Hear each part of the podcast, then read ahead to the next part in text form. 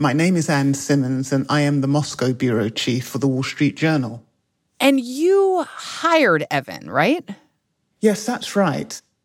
We spoke to Ann about detained Wall Street Journal reporter Evan Gershkovich, who's currently being held in a Russian prison.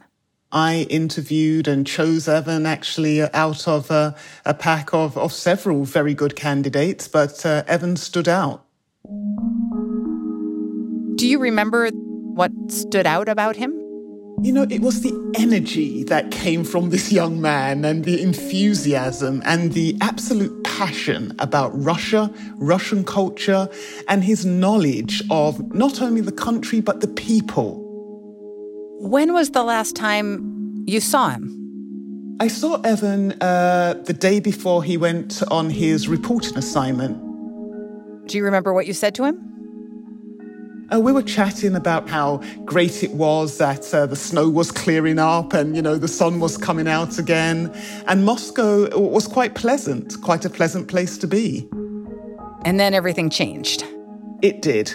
He went down on a reporting assignment um, to Yekaterinburg, and that's where he was detained.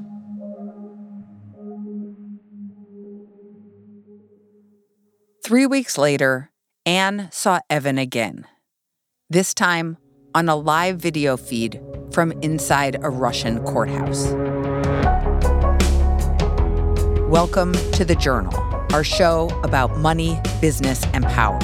I'm Kate Linebaugh. It's Wednesday, April 19th. Coming up on the show, the latest on the Russian detention of our colleague, Evan Gershkovich.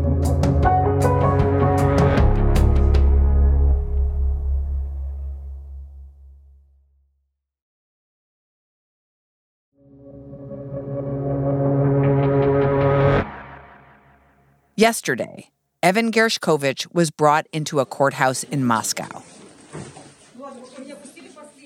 It was his first public appearance in court.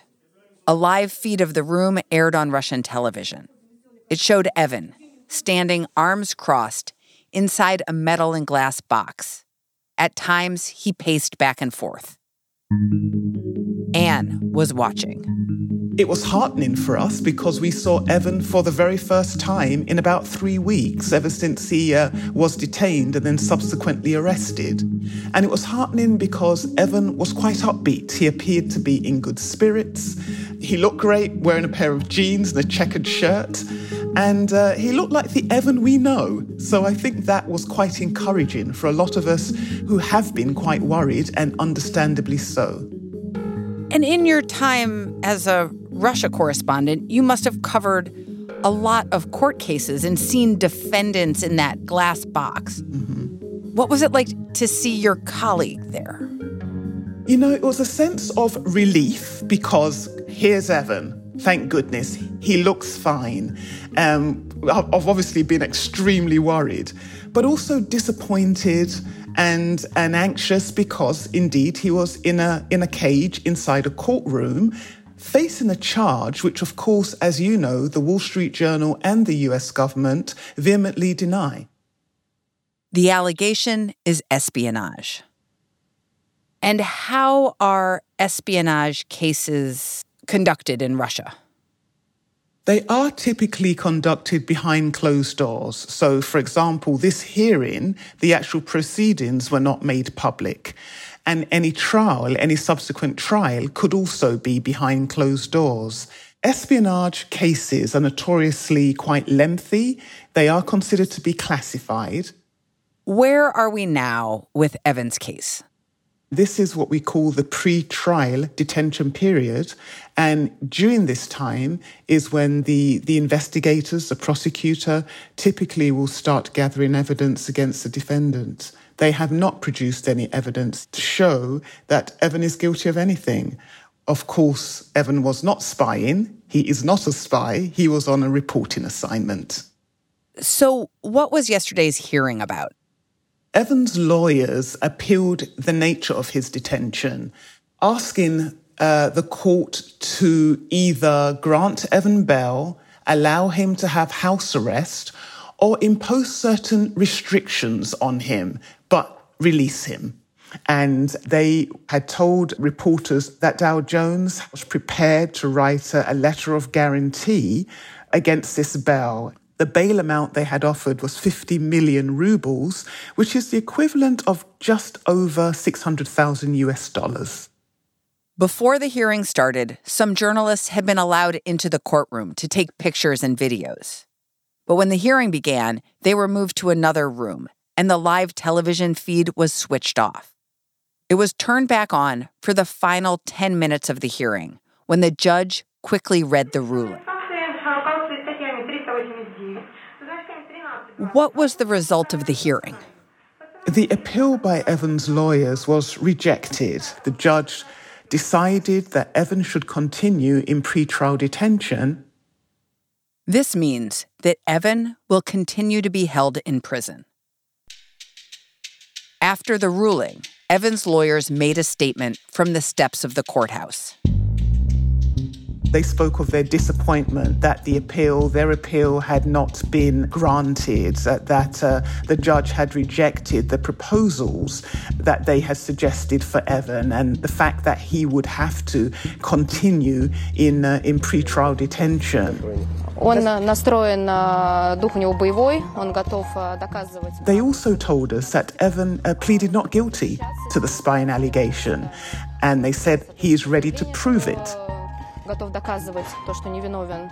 One thing that was very interesting that one of the words they used was that his mood was kind of combative, um, meaning really that, you know, he, he's not giving up. He, he's going to fight this and he knows that he's innocent.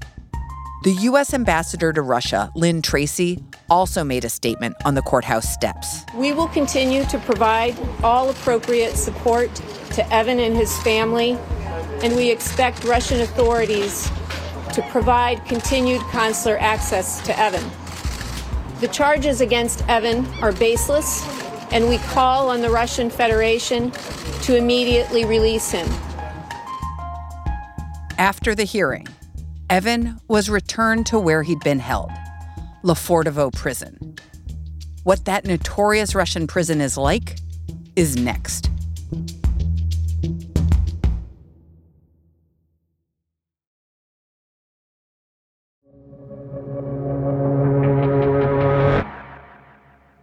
tell us where Evan is being held. What do we know about this prison?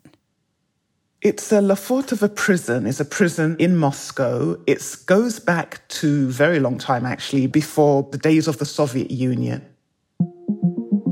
The uh, conditions in like the 1900s, uh, you know, and uh, earlier on uh, were really not palatable. um, there was a lot of talk of, you know, kind of very unsanitary conditions. We have heard from other people who were housed there, and there is this feeling of isolation and desolation. The silence is deafening, is what many of the past prisoners have said. And it, it creates this feeling that you're actually all alone in the world. Having lived in Moscow, how does this prison loom in the lives of Moscow's residents? What's their relationship with this prison? Well, everyone knows the name of Lefortovo. People just know it to, to be a place where, you know, in at least in the old days, you know, during the Soviet Union, a lot of people went in and never came out. And what do we know about what it's been like for Evan to be in there? The lawyers have been in to see him, and now the US ambassador has had access to Evan as well. His lawyers said that he remains upbeat and in good health. He is able to read books. He's able to receive letters. He's received several letters of support. And his lawyers said yesterday that he was just thrilled by the support, uh, moral support that he is now uh, receiving. He loves receiving these letters. It's a connection to home and to the world that he's used to living in. What happens from here? Evan will remain in pre-trial detention until May 29th. At that point, there should be another hearing, but nothing is guaranteed. The pretrial detention period could be extended, so we've got to be ready for that. The lawyers have said that they will continue to appeal his detention. We do not know, though, when another appeal might be filed and when that might happen. And after this May hearing, when would a trial start? There's no telling when a trial will start. Um, this could take uh, weeks, it could take months. You had said espionage trials are classified. Do we know what often happens at them? No, it's really difficult to tell because a lot of the information, a lot of the details are kept secret. So, not all of the hearings are open to the public. We will hear uh, what a judge has decided to rule. Usually, the prosecutor will propose a certain number of years, and the judge will decide based on that. I should add that. Uh, the charge of espionage, if a person is convicted, they could face up to 20 years in prison in Russia. And in espionage hearings, is there a high conviction rate? A very high conviction rate, regrettably. Um, almost everyone who is charged and goes to trial on an espionage charge is actually convicted. So, more than a 99% uh, conviction rate. But having said that, we do not know. Um, this is a very, you know, kind of unpredictable uh, situation. The US government has said that it is pulling out all of the stops in order to secure Evan's release. And one of the ways in which they're doing that is the very fact that uh, Evan has been designated as being wrongfully detained. This means that his case moves over to the office of the hostage negotiator. Other Americans who've been arrested in Russia have also received this designation of being wrongfully detained, like basketball star Brittney Griner and former Marine Paul Whelan. Griner was arrested on drug charges last year and came home as part of a prison swap. Whelan was convicted of espionage and sentenced to 16 years in a Russian prison, where he remains. Evan's arrest comes at a time of high tensions between the US and Russia.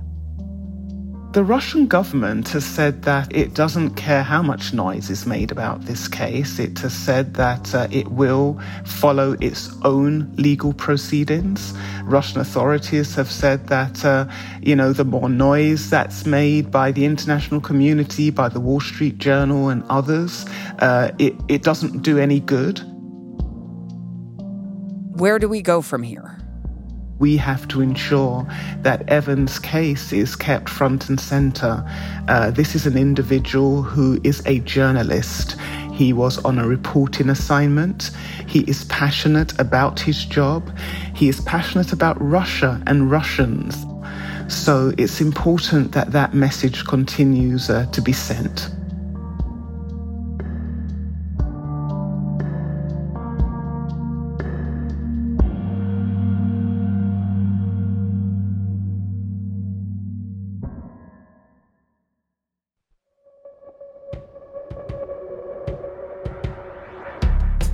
That's all for today, Wednesday, April 19th. The Journal is a co production of Gimlet and the Wall Street Journal.